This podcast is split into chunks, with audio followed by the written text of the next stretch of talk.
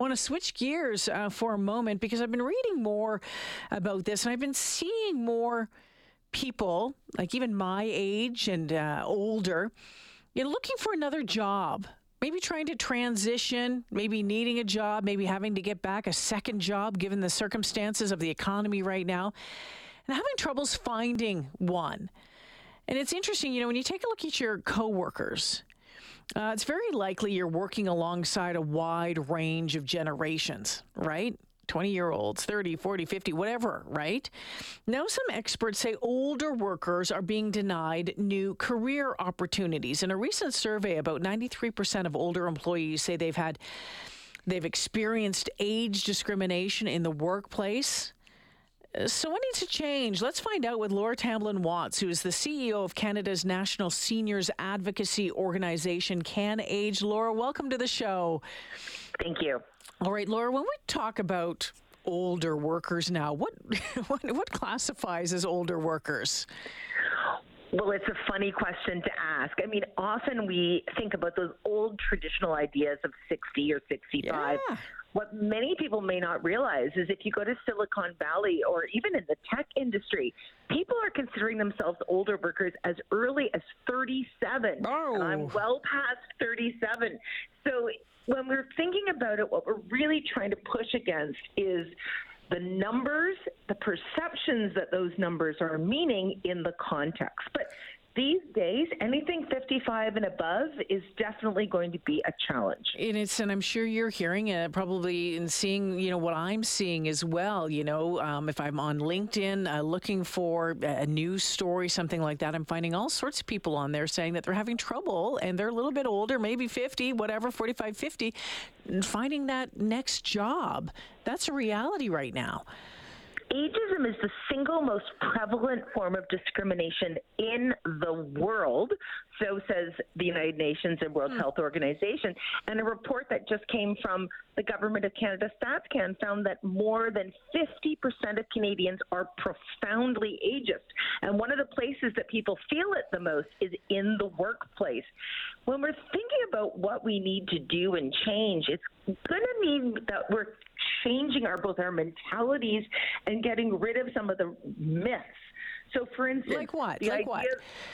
Know that older workers are unreliable. Actually, the evidence is very clear that older workers are more reliable, are more productive, are more stabilizing to a younger workforce. So if there's younger people around, they're more likely to stay and grow, even if an older worker is in a more subordinate job. So they're a stabilizing effect and are actually very innovative. So there's a lot of really bad myths that just don't bear out in the evidence. Laura Tamblyn Watts joining me this afternoon. Um, I, you know, I, I, didn't realize this until I was reading a couple uh, news articles on this re- recently. When you talk about ageism, even in job postings, it's it's and then once you realize, it's like, oh, that's glaringly obvious, isn't it?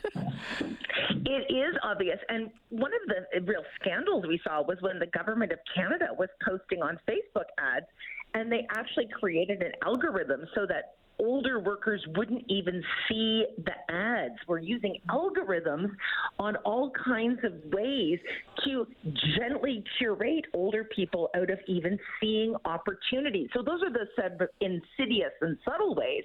We're seeing workers 50 and over stripping out their resumes so that they're not showing when they mm. graduated from university or when they got certain certifications because they don't want people to count. And that's just sad.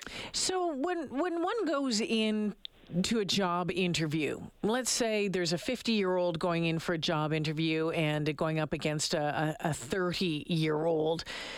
Uh, you know, what are the perceptions that you're hearing? The differences between between the two, and and what can be said? Uh, as far as I know, you can't be asked how old you are, right?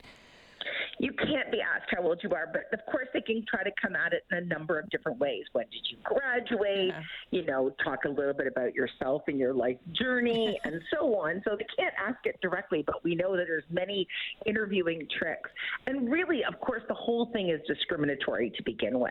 What we're looking to see is how is that person going to perform in that role? What we know is that people sometimes feel uncomfortable instructing older workers, that is a matter for training, mm-hmm. not a matter for discrimination. And this idea that older people can't use technology is just nonsense. You know, people over 80 are also regularly online. People who are 62 are very able to use technology and able to learn new business practices. They may need a little bit of extra support and help, but who doesn't these days? And so we need to be thinking about this in capacity building, not discrimination. So, U.S. companies, uh, from what I've been told and what I've read, are pushing forward. They're, they're moving maybe a little bit more quicker when it comes with age discrimination protections. What's happening in Canada on that front? At CanAge, we've been calling for the DEI, diversity, equity, and inclusion legislation or policies, depending on what kind of sector you're in, to specifically include age. And of course, it, that includes younger age as well as older mm-hmm. age. So it should be very specific, but you cannot be discriminated on the base of your age, again, younger or older, in the way that you can't be based on disability or visible minority or any other type of discrimination. That's moving more quickly in the U.S. Mm. and is moving less quickly in Canada, mostly because the lawsuits are bigger in the U.S. Uh-huh. and companies are more afraid of liability. Um, when it comes to, um, oh, I had a question, and then you talked about lawsuits, and now now it's gone here. Um, oh, and I forget what it was going to be, but uh, oh, did the pandemic change this at all? Yeah. D- did it? Yeah. Oh, it made it so much worse, and and this was a, a real irony because, of course, many people in the pandemic really were able to work from home yeah. much more ably and more remotely. And so, for many older people, some of whom may have additional caregiving needs, some of whom may want to have a more flexible work life uh, situation, less commuting, and so on. This was a perfect example for when people actually could have a, a quite flexible workplace. But again, discrimination is uh, is a real barrier, and and it's a nonsense barrier. As I say, all of the research that we've done and with our partners mm. at the AARP and the World Economic Forum say older workers are better workers. Older innovators and older startups are more successful as well. Interesting, interesting. And I've, uh, you know, I'm wondering how we've heard a lot about quiet firing recently, and I wonder how many older uh, employees are are feeling that right now.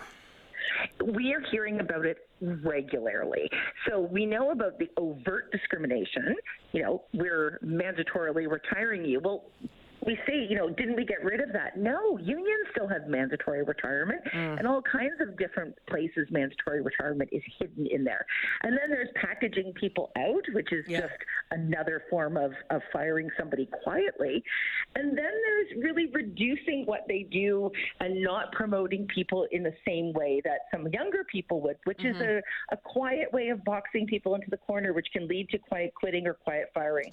Oh boy, oh boy. This one is, sounds like it's just the tip of the iceberg. Lots of work to be done on this front, Laura. Thanks for joining me this afternoon. Thank you. Yeah, take care. Laura Tamblyn Watts checking in, the CEO of Canada's National Seniors Advocacy Organization. It's called CanAge. Ageism in the workplace. Are you seeing it?